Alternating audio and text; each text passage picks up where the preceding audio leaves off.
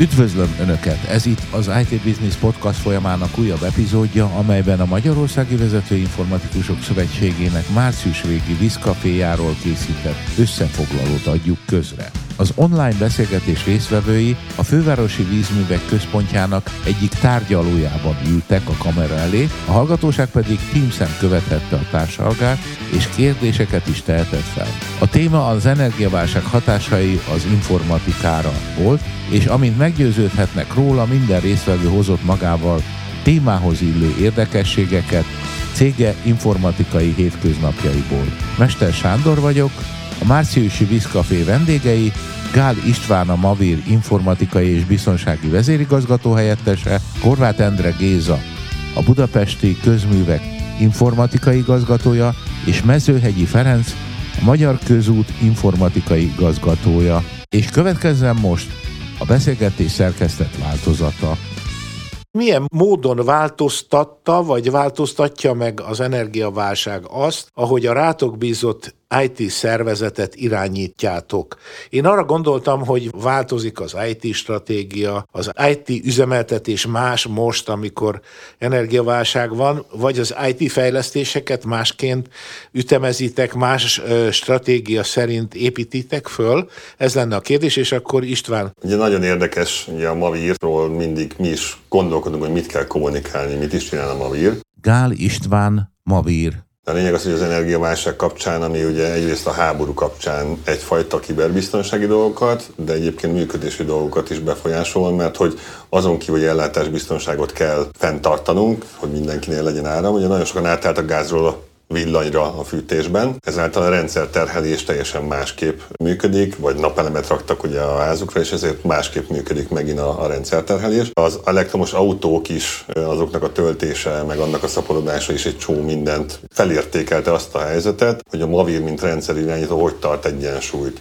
És ebben az i té az sokkal dinamikusabban kell nekünk reagálnunk, tehát vannak a nemzetközi jogszabályból adódó fejlesztések, de tavaly szeptember óta van egy hatvan tételes olyan ellátásbiztonsági listánk, amit gyakorlatilag az üzletfejlesztéssel dinamikusan olyan megoldásokat hozunk agilisan be az i té-ban, ahol ezt a minél gyorsabb reagálás, minél pontosabb rendszerelőjelzéseket meg tudjuk tenni. K plusz F-ben gyakorlatilag mesterséges intelligenciával becsüljük mi azt, hogy milyen termelés várható a háztartási kiserőműveknél, magyarul a tetőn levő napelemeknél, illetve azt, hogy mi az, ami, amit, amit nekünk ki kell egyensúlyozni, és hogyan tudunk igénybe venni erőműveket ennek a rendszernek a, a fenntartására. A hétvégén megint olvashattátok, hogy a paksot le kellett szabályozni, mert annyira sütött a nap, hogy túltermeltek a napelemek, import meg van lekötve, tehát gyakorlatilag az az... Ja, olyan nincs, hogy nem vesszük át, ugye?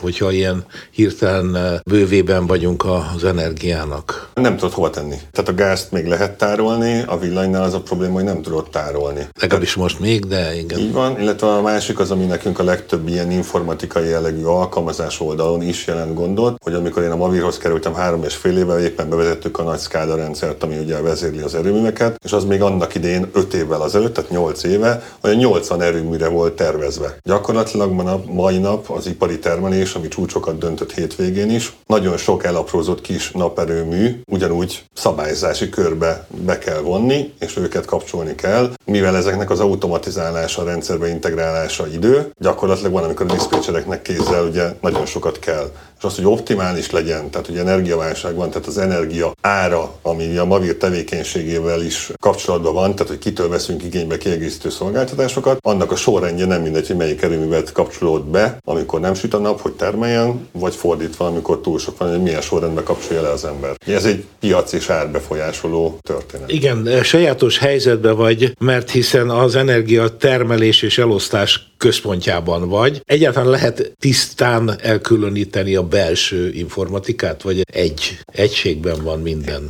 Én azt gondolom, hogy nálunk ez a, a fő-fő hangsúly, tehát hogy a szervezetileg is nézzük, létszámban, műszaki rendszerekben is, akkor ez a, ez a MAVIR i té-ja, és sokszor mondtuk, hogy már MAVIR igazából egy í té cég. Tehát olyan gyorsan kell döntéseket hozni, egyre valós idejűhöz közeledik a rendszerirányítás. Régen napokra előre volt menetrend, most negyedórás menetrendek vannak, és negyed órán belül kell döntést hozni, hogy, hogy mi lesz a következő. Tehát gyakorlatilag az az adatmennyiség, adatkezelés, ami a rendszereknek a kapacitásában, meg az adatforgalomban van, az, az exponenciálisan nő. Így igazából nem lehet a MAVIR í té-t elkülöníteni. Van vállalati, de száz emberből kb. nyolc ember az, aki a hagyományos vállalati informatikával foglalkozik. Ez egy nagyon jó válasz volt. Most láttam meg a kettő közötti óriási különbséget. Endre, tiéd a szó. Nálatok is azért rendesen fogy az energia. Én ezt ugye külön választanám. Onnan kezdeném, hogy ugye mi, mint bé ká em, ugye két éve alakultunk meg, öt tagvállalatnak az egyesülésével. Horváth Endre Géza, Budapesti Közművek. Ez ugye a Főtáv, az ef ká ef-nek ugye a hulladék és a köztiszta divíziója, a Főkert, a temető és ugye a, a kéményseprővel állt a Főketűsz. Teljesen más kultúrák, teljesen más irányok. Az egyesüléssel gyakorlatilag én azt gondolom, hogy egy erős bé ká em konszolidációs projektet kezdtünk el, és hát nyilván ugye ennek a végrehajtása során azért szembesültünk azokkal a problémákkal, amik ugye erős modernizációs projekteket is indítottak el.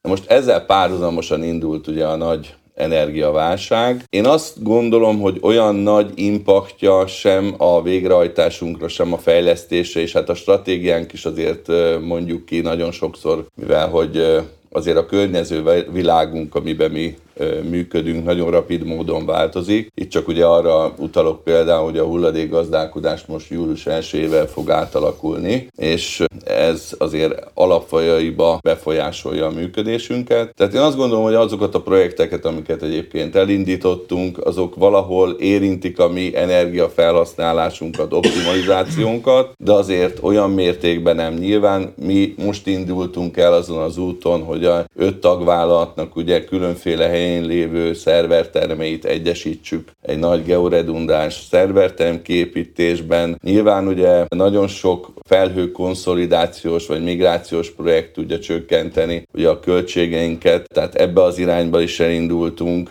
Vannak nagyobb olyan projektjeink, ami azt gondolom az energiafelhasználást szintén befolyásolják. Lecseréljük most a bé ká em-be a teljes nyomtató parkot.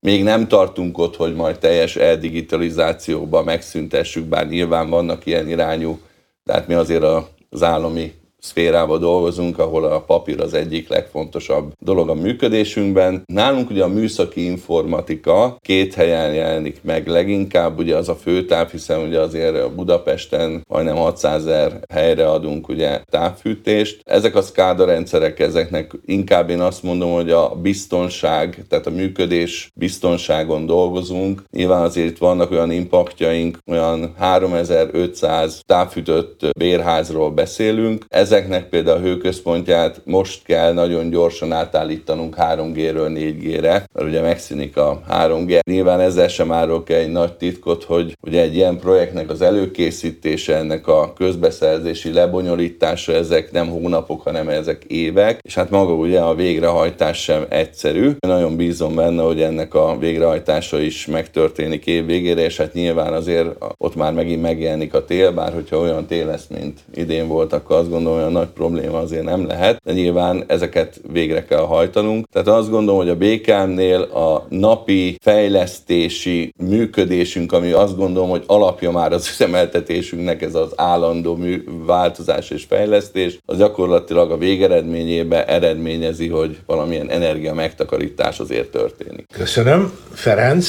Mi a Magyar Közútnál egy, egy klasszikus energiafelhasználó cég vagyunk, akármennyire is szeretnénk í té cég lenni, és ezáltal növelni ezt a fogyasztást, egyelőre még nem vagyunk azok. Mezőhegyi Ferenc, Magyar Közút. Úgyhogy én a, a válaszomat is ebből vezetném le, hogy hasonlóan gyűrűzik be az energiaválság hozzánk, mint bármelyik háztartásba. Körülbelül öt százaléka teheti ki az í té szektor a teljes fogyasztást az energiaszektorba. Ez a közútnál sincs nagyon másképp, sőt még talán alacsonyabb is.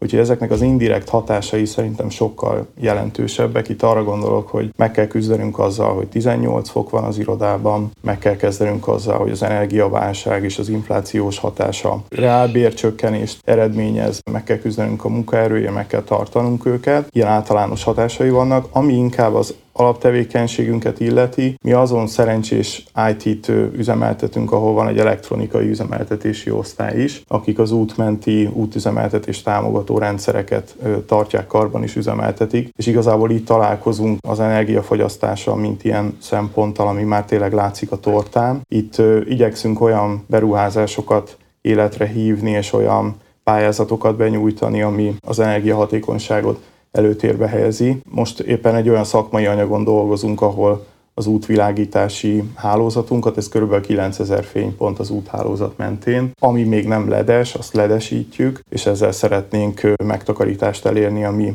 most a kalkulációink szerint három év alatt körülbelül elérhető, és hogyha azokat a plusz logikákat még alkalmazzuk, amik ebben vannak, mint például, hogyha dimmeljük őket, vagy hogyha mozgásérzékelt állapotra kapcsoljuk, akkor ebben még plusz huszonöt százalék megtérülést tudunk realizálni, arról nem is beszélve, hogy ezek í pé eszközök lesznek innentől kezdve, tehát még inkább csökken a core í té és a elektronika között ez a különbség, még jobban tudjuk integrálni, jobb minőségű szolgáltatást tudunk nyújtani, úgyhogy ilyen anyagokon dolgozunk. Milyen egyéb ilyen fogyasztók vannak az út mellett, például az információs táblák? Igen, ugye? Az információs táblák. Akkor különböző kapuk. Különböző a, kamerák, kamerák forgalomszámlálók, meteoállomások, segélykérő berendezések, elég sok eszköz van az úton, de ezeknek a fogyasztása azért a teljes energiafelhasználásunkból mégsem akkora szeletet tesz ki. Abban egyeztünk meg legalábbis Istvánnal, hogy még adunk egy, egy megszólalást neki, hiszen a MAVIRral szemben nyilván megváltoztak az elvárások, és azt hiszem, hogy Endrének is be lehet majd csatlakozni, eldöntöd majd, hogy ebben a kérdésben te is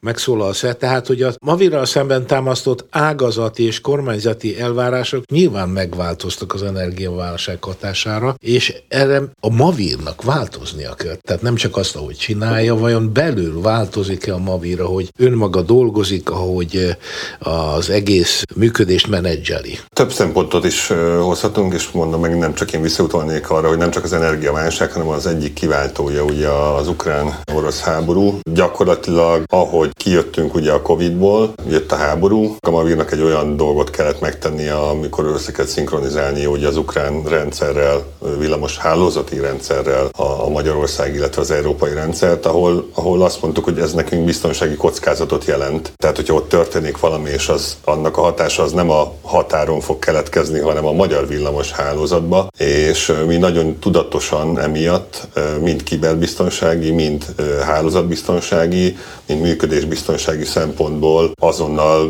nagyon sok feladatot fölróttunk magunknak. Ráadásul ugye van egy üzletmenet folytonossági tervünk, mi két telephelyen működünk, tehát két élő-élő SCADA rendszerünk van. Ezek között ráadásul mindenfajta redundáns kommunikációval, és hát volt egy régi üzletmenet folytonossági tervünk, ami az volt, hogy ha baj van, akkor a srácok, akik bennülnek a vezérlőben, beülnek az autóban, kimennek a másik helyre, van egy fél órájuk, míg átérnek, addig elmegy a rendszer magába, és ez volt régen, mert tényleg nem történt semmi. Most az operatív vezérigazgató helyettes mondta, hogy Mm, innétől kezdve nem, hanem meg kell teremteni ennek a feltételeit, hogy mind a két telephelyen élő-élő rendszerirányítás van. Ez nem azt jelenti, hogy kétszer annyi embert kell fölvenni és akkor oda is ültetni, hanem megosztott feladatok mentén mind a két helyről kvázi valós idejű, valós idejű átállást, idő nélküli átállást kell tudni biztosítani, ami, ha mind a kettő működik, az jó. De ha mondjuk valahol megszűnik az áramellátás, és gyakorlatilag az egyik képenetrem alól mondjuk kiesik az, U P S, az U P S, és, és, és át kell állni. Úgyhogy ez gyakorlatilag azt jelentette, hogy magát az üzletmenet folytonsági feladatainkat is át kellett, illetve készül arra az ember, hogy van egy rakás műszaki rendszere, és ha valamelyikkel baj van, akkor átáll a másik telephelyre. És gyakorlatilag az összeset le kell úgy tesztelnünk, hogy automatikus átállása, ha lehetséges, ahol nem kérik a diszpécserek, hogy kézzel legyen átkapcsolva. Gyakorlatilag most ilyen hét percen belül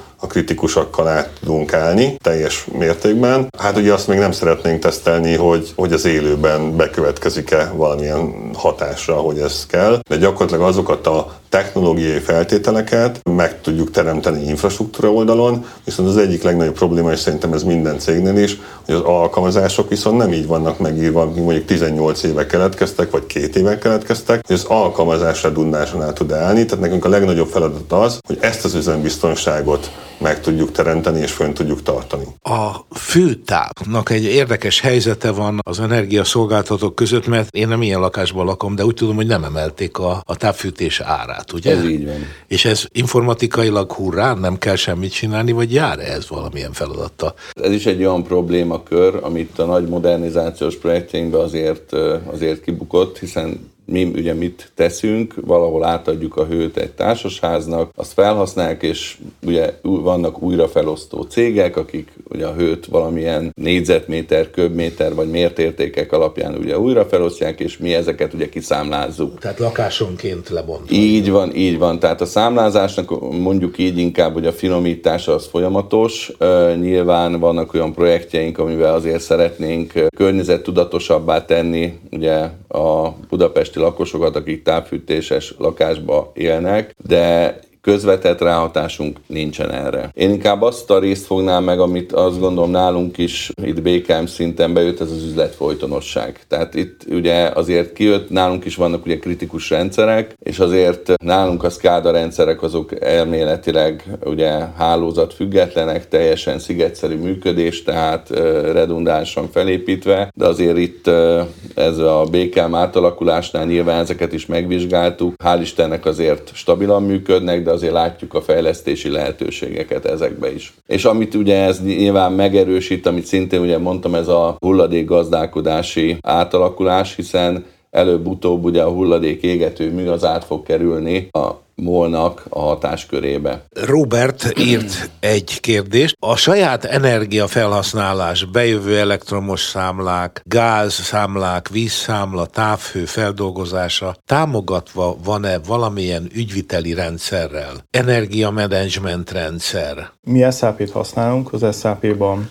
elég sok modult, azt hiszem tizenkilencet is összesen, és ebben a saját mérő állásainkat, mérőpontjainkat mi podoknak hívjuk, és ezeket a mérőállásokat ott követjük, illetve azokat a számlákat, meg mellékleteket, meg tételes listákat, amiket nem csak érkeztetni kell, hanem utána jóváhagyásra szétszórni, erre egy es á péhoz integrált saját megoldást fejlesztettünk ki, amivel tudjuk támogatni ezt a folyamatot, úgyhogy viszonylag jól kezelt. Ebben még a menedzsment rész, hogy esetleg döntéseket tudjunk, vagy bármi beavatkozást tudjunk csinálni, nincsen, ez csak az ügyviteli rész, de ez, ez jól megvan oldva nálunk. Nálunk a bé ká em-ben ez kimondottan Főtávnál, tehát a Főtávnál pont azért, hogy nagyon magas ugye az energiafelhasználás, ezért kimondottan itt is es á pével támogatva természetesen a Főtáv rendszerére, tehát a Főtáv divízióra van meg ez az ügyviteli rendszer, tehát ott gyakorlatilag negyed évente készülnek mindenféle kimutatások, gáz, villany, egyéb felhasználásba, mert ott ugye el is azért az energiafelhasználás minden tekintetben. Nekünk is van energiai referens, nem tudom mi a rendes törvényi megfogalmazása, hogy ennek az i es o mentén egyrészt kötelező is, és nálunk is havi jelentés van, nálunk még a, az autófogyasztások is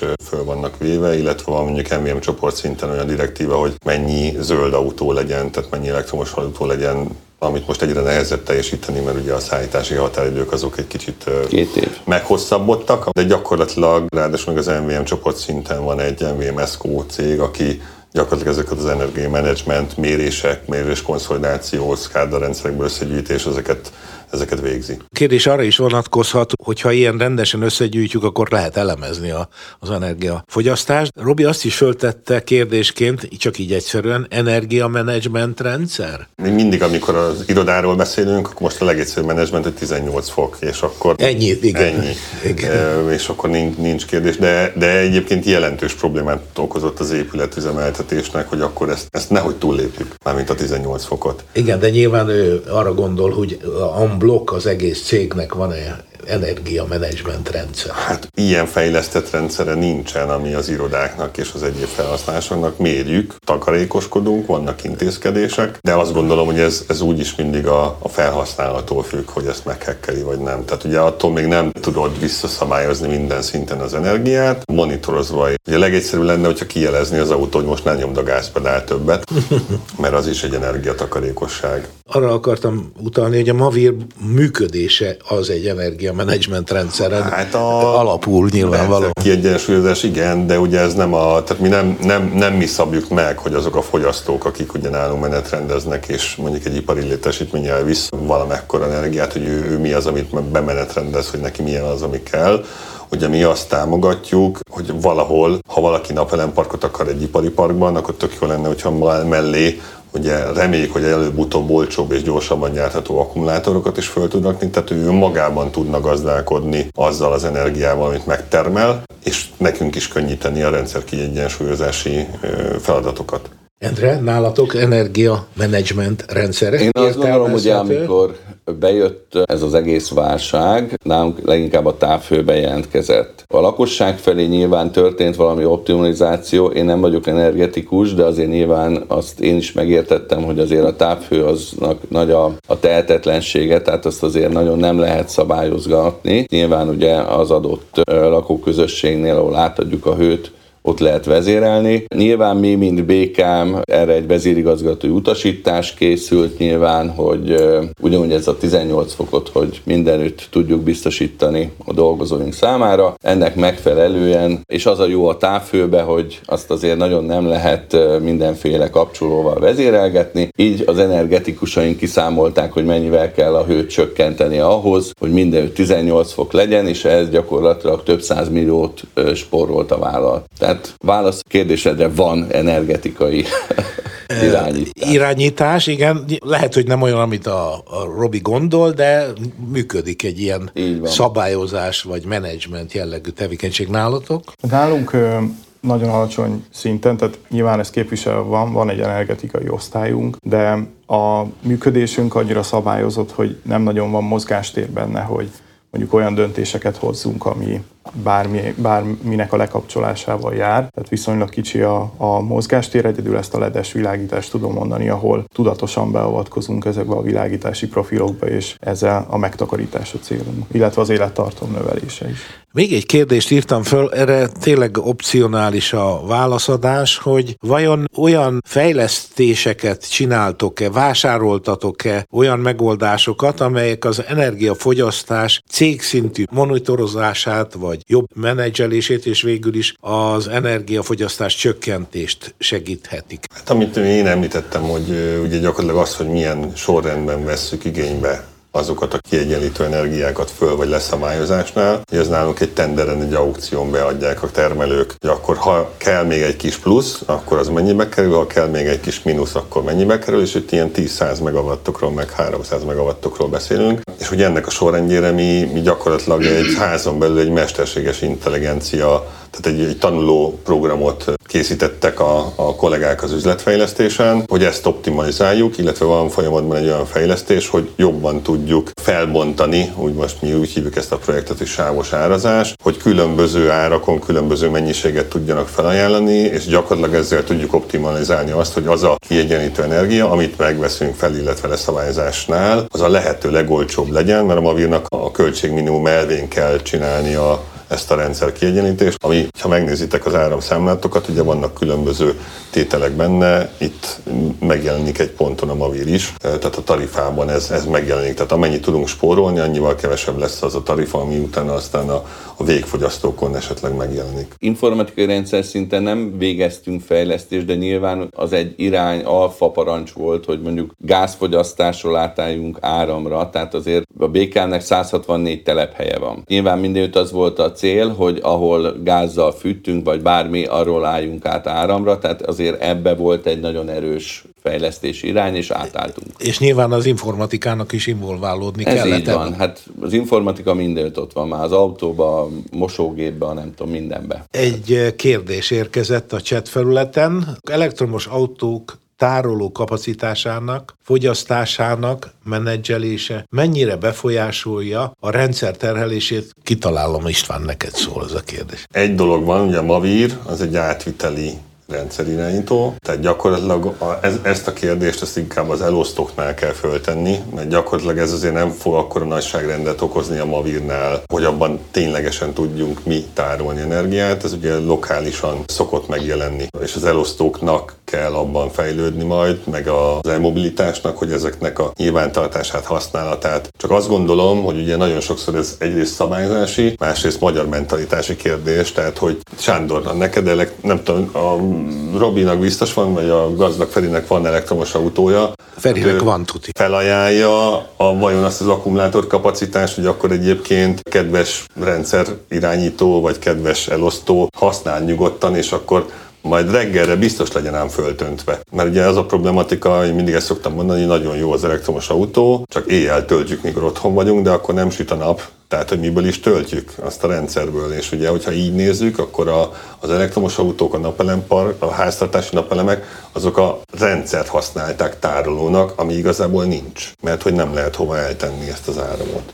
A közútnál nem cél, hogy elektromos autókra cserélje ki, amit csak lehet a flottából? Van is erre elvárás, hogy egy bizonyos százalékot kötelesek vagyunk így következő beszerzéseinknél alkalmazni, de azok a nehéz gépek, vagy azok a tehergépjárművek, amikre felszerelhető alaptereket teszünk, és ö, nagy erőt igényelnek, Ezek, ezek nem értelmezettek, és a flottánk nagy része, ahol ebben olyan jelentős megtérülés van, azok ilyenek, ez kétezer tehergépjármű fölötti szám. A, az ilyen kulcsos autó, vezetői autók, ez a kisebb részben biztos, hogy látványos változás lesz a jövőben. És esetleg maga a közút nem tervez elektromos töltőállomásokat létesíteni és működtetni? Mi így az útüzemeltetőként arra helyezzük ebbe a témába a hangsúlyt, hogy az utazó közönséghez eljusson a minél pontosabb információ, hogy hol van, és ebben a szerepünket látjuk. Van egy nemzeti adathozzáférési pontunk, ami a dinamikus és statikus úttal kapcsolatos adatok megosztására való, nem csak magánszemélyeknek, sőt kiemelten cégeknek, úgyhogy ebben az elosztó szerep az információ áramlásban a mi területünk. Endre, nálatok van ilyen elektromos autó hát, hype, hogy legyen? Már megjelentek az első fecskék, tehát nyilván vannak elektromos autók. Nekünk most indul el majd az a gépjármű beszerzésünk, ami pont ez a nagy átfutási idő miatt valószínűleg egy ilyen két éves beszerzési projekt lesz, amiben már fogunk elektromos gépjárműveket, de valóban mi sem használjuk a célgépekre. Személygépjárműveknél is minimálisan, inkább ilyen kis kilenc személyes kis transportokra fogjuk ezt leginkább használni, és ezzel párhuzamosan nyilván telep, a főbb telephelyinken már ugye elindult az érképítése az elektromos töltőknek is. Amikor készültem erre a beszélgetésre, a keresés során előjöttek olyan viták és olyan vélemények, hogy vajon az energiaválság az informatika fejlődésére hogyan hat. Például a, a fejlesztések lelassulnak, az energiafogyasztás miatt másfajta eszközöknek lesznek prioritásaik, tehát hogyha erre a kicsit magasabb szintre térnénk át, akkor ebben van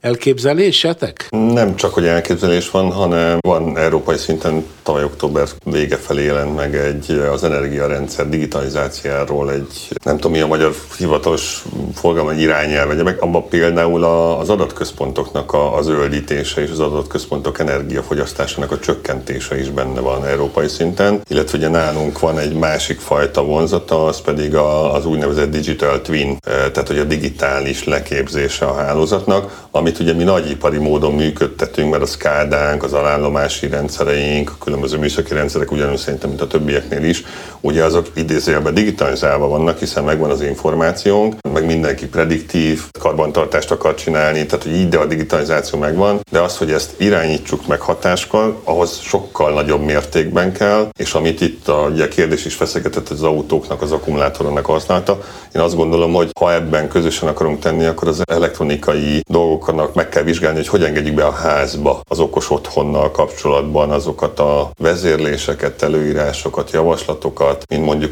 például a bojlereknek az okos bojleresítése, ami, ami ugye mostanában egy nagyon fancy történet, hogy megtanulja a bojler, hogy mikor használjuk a meleg vizet. Hát ez nem annyira bonyolult, egy, nagyon egymás között szólva, ugye? Nem, de hogy azt nézzük, hogy a vezérléseket, hogy, tehát, hogy leengeded a redőnyt, amikor süt a nap, vagy felhúzod, az már valahol egy belső szuverén dolog, és hogy ebbe az irányításba beengeded-e kívülről a, a magánszférába a bárkit is. Van egy kérdés, Bátori József, hogy a szerver központok hőjét lehetne-e energiatermelésre használni? A kérdés az válasz, hogy szerintem igen. Én láttam olyan géptermelt Amerikában, ahol a, ki volt rakva a turista központnak, a, hogy télen ezzel fűtjük a járdát, hogy ne legyen rajta hó. Tehát, hogy a fizikailag biztos lehet, úgyhogy innováció kérdése. Én erre annyit mondanék, mert még két életemmel ezelőtt az Invitechnél dolgoztam, és pont a szerverközpont, amiben most ott vagyunk, az volt valami közöm. Mint ügyfél? Tehát én azt gondolom, hogy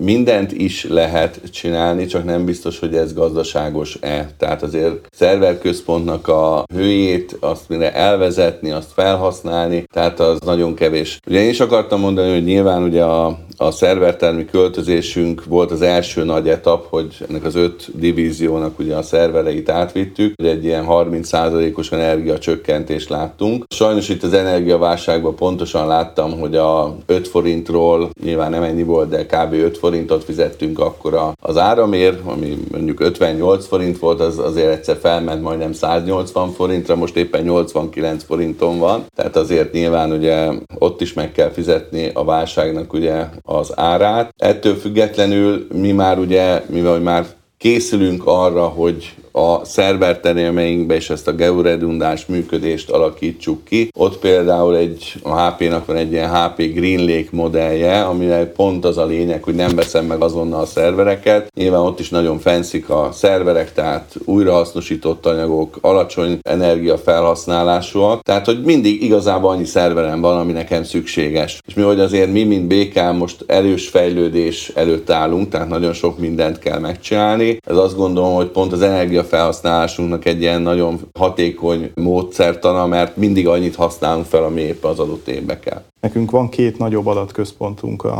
a központban, Budapesten és Gödöllőn, de ezen kívül a megyei központjainkban, mérnökségeken is vannak kisebb szervertermek, és volt olyan feladatom, hogy meg kellett védenem azt, hogy a szerverterem ajtaja zárva maradjon, hogy ö, érintésvédelmi, meg, meg információbiztonsági szempontból, mert hát a tizenhét-tizennyolc fokba több helyen is ki akarták nyitni. Egyébként szerintem, szerintem ilyen, ilyen méretekben, amiben mi dolgozunk, ennek, ennek nem sok megtérülése lehet. Nagyobb méretekben, nagyobb, nagyobb mér- méretekben viszont el tudod képzelni. Igen, igen, el tudom képzelni, és mondjuk rögtön a felhő jutott eszembe, hogy mi is rezerváltunk felhőerőforrásokat egyébként két-három éve, és milyen jó, hogy, hogy azok most nem emelkednek. Tehát, hogy, hogy, hogy azt ugyanolyan költségére veszük igénybe, pedig biztos drágább lenne. Illetve az jutott eszembe, hogy nálunk volt egy társasági szintű feladat, hogy energia megtakarítást mutassunk fel, ezt minden szakterület elvitte ezt a házi feladatot, és nagyon jó volt látni a mi csapatunkban, hogy doméntől függetlenül, tehát ott is, ahol talán nem sok értelme van ezzel a kérdéssel foglalkozni, mindenki szeretett volna hozzátenni. Fejlesztők között például olyan listákat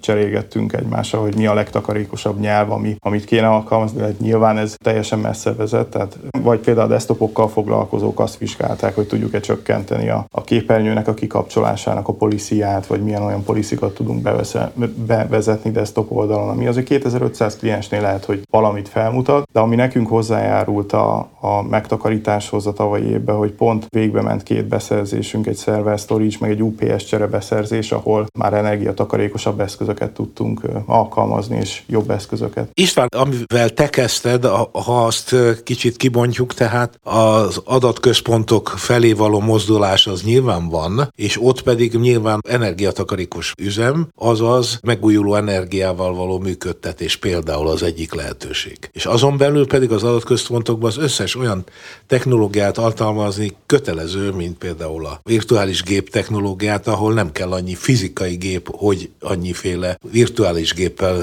rendelkezél. Szerintem ez egyébként az energiaválság előtt is már megvolt. Ez így van, csak nem, most... Nem, nem feltétlenül arra húznám rá. Tehát, csak más, mi... amikor azt mondod, hogy nice to have, és a must have, tehát hogy kell. Csináltam podcastot az í cé egyik emberével, és aki, akinél a, az ügyfelek már úgy vásárolnak szervert, hogy megnézik, hogy milyen fogyasztása van konkrétan neki. Ez nálunk is így van, és gyakorlatilag a, a, az Anika utcai telephelyünkön klasszikus metódus miatt két helyen van gépterem, nem tudom, hogy történelmileg miért alakult ki, de gyakorlatilag az van, hogy ezt a kettőt egybe tudjuk konszolidálni. Azzal, hogy a tíz x év alatt a számítási sűrűség és a teljesítmény sokkal kisebb helyre koncentrálódott, és gyakorlatilag mi is ugye ilyen storage és egyéb felújításokkal kiszámoltuk, hogy már nem is emlékszem, talán ilyen tízszeres nagyságrendel kevesebb áramot fogyaszt ugyanaz a számítási kapacitás.